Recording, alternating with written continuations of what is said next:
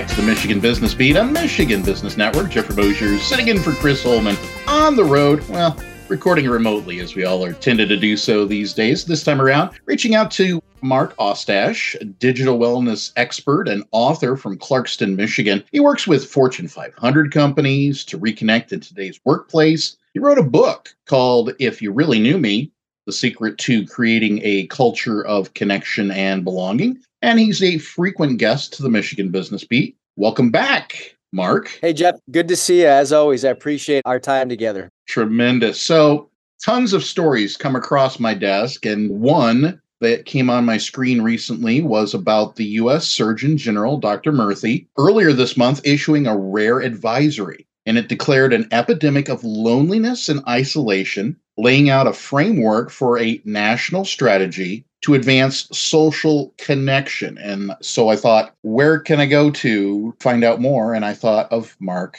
Ostach. Fill this in. Thank you so much. Yeah, it's social connection is the newest agenda item both on the World Health Organization and here with the US Surgeon General essentially saying that our social well-being is just as important as food and water to our human spirit. And we've learned these things as kind of a byproduct of the last three years during shutdowns and different conditions where we were increasing isolation and loneliness. But in short, I completely agree with Dr. Murthy on his efforts to advocate for how do we introduce social well being practices into the workforce, into our communities, and into the mindsets of those who are trying to live a healthier lifestyle. While you agree, are you surprised that he put the advisory out there regarding the epidemic of loneliness and isolation?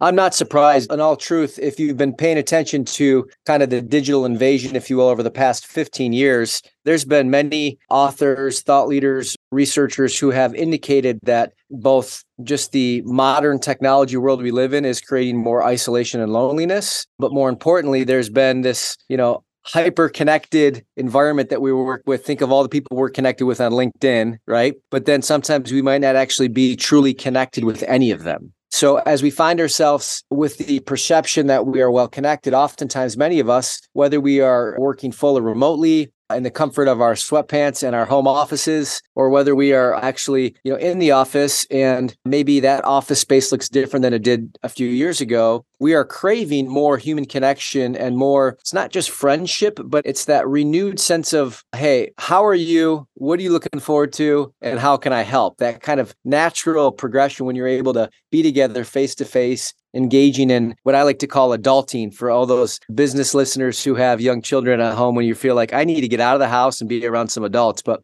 I'm not surprised. I'm encouraged. And I too am advocating for global social well being to be on the forefront of many CEOs and many leaders' minds for years to come. I heard a lot of what I was hoping to get out of my next question, but I'm still going to ask it. Drill down. What does this mean for the workplace? You know, Delta Airlines, Fortune 100 organization, just had a global summit this week, and their theme was on connection. So they are just one example of many organizations who are leveraging the momentum of Mental Health Awareness Month here in the month of May but also saying like how do we encourage connection with our customers with our employees with our new hires with our veterans with those that necessarily don't see each other face to face? And it has been kind of the talk of the town if you will in the boardrooms and the corporate arenas. I believe that any organization who is at least encouraging more opportunities for their employee base to whether it be through events or through intentional kind of team building that isn't just like the ropes course course, but it's actually like, hey, this is a mandatory team engagement where we're expecting you to be here. And this might be the only time this year that we're expecting you. Otherwise, we're allowing flexible hours and such. So I think organizations really need to double down on in person moments that matter.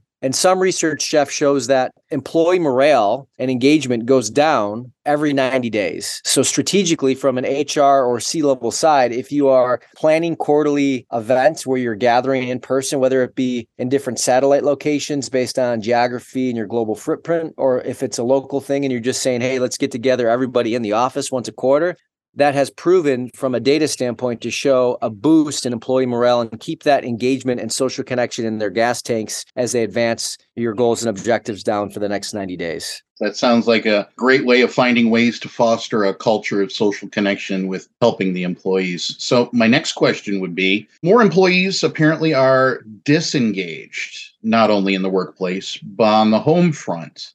Why is that a concern? You know, if I had an answer to this, I probably would be on Good Morning America sharing with the masses. But my hunch, my suspicion is that we were meant for relationships and we have become a very transactional society for better or worse.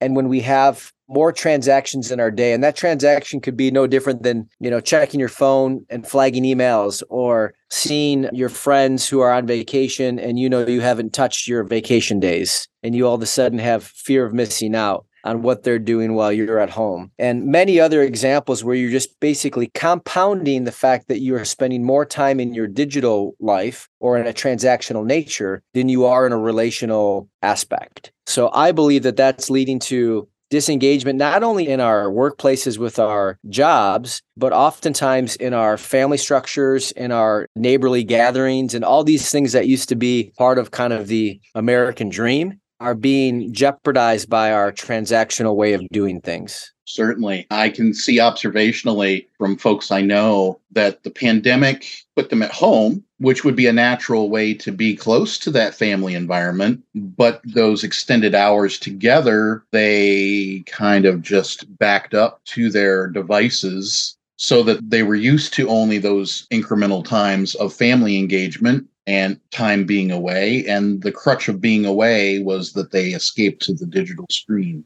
Correct. So, yeah. So it follows from here. I understand you have a program to help foster social connection in the workplace. It's apparently based on the Bell method as a way to teach basics of social connection. Can you talk about this? Sure. The Bell method has really been a summation of my work personally the last three years, having worked with over 200 organizations from the likes of Rocket Mortgage to Nike to the banking industry to finance and everything in between. And I've learned that the Bell method, which stands for belonging, empathy, listening, and love, is a universal language that, regardless of where you're coming from in the world, this practice allows you to extend belonging, empathy, listening, and love to your coworkers, your clients, your colleagues, your customers. And all the while, you are being reminded of some of these basics that are part of the human interaction. So, truthfully, it's not rocket science in its approach, but it is powerful as you teach leaders to practice the Bell method even in a virtual environment. So that way you can read body language over the screen. You can empathize or listen better and not multitask when you have multiple Zoom or Teams meetings back to back. And we've had a lot of success teaching organizations and leaders what the Bell Method looks like in their culture. And I'm excited for what the future holds. Tremendous. As we go to wrap up, is there anything else about this topic or the warning from the Surgeon General or regarding May being Mental Health Awareness Month that you'd like to share with the Michigan business community?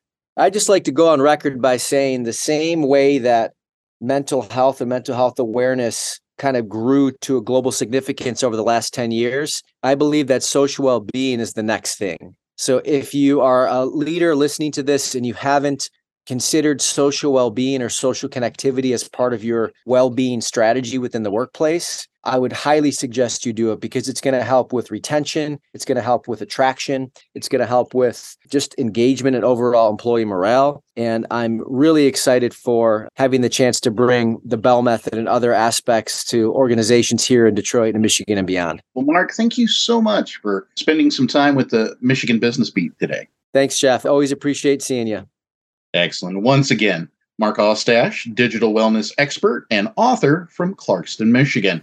And we've been discussing the recent issuing from the U.S. Surgeon General of an advisory declaring an epidemic of loneliness and isolation as laid out in the framework of the national strategy to advance social connection. We'll be back with more on the Michigan Business Beat on Michigan Business Network.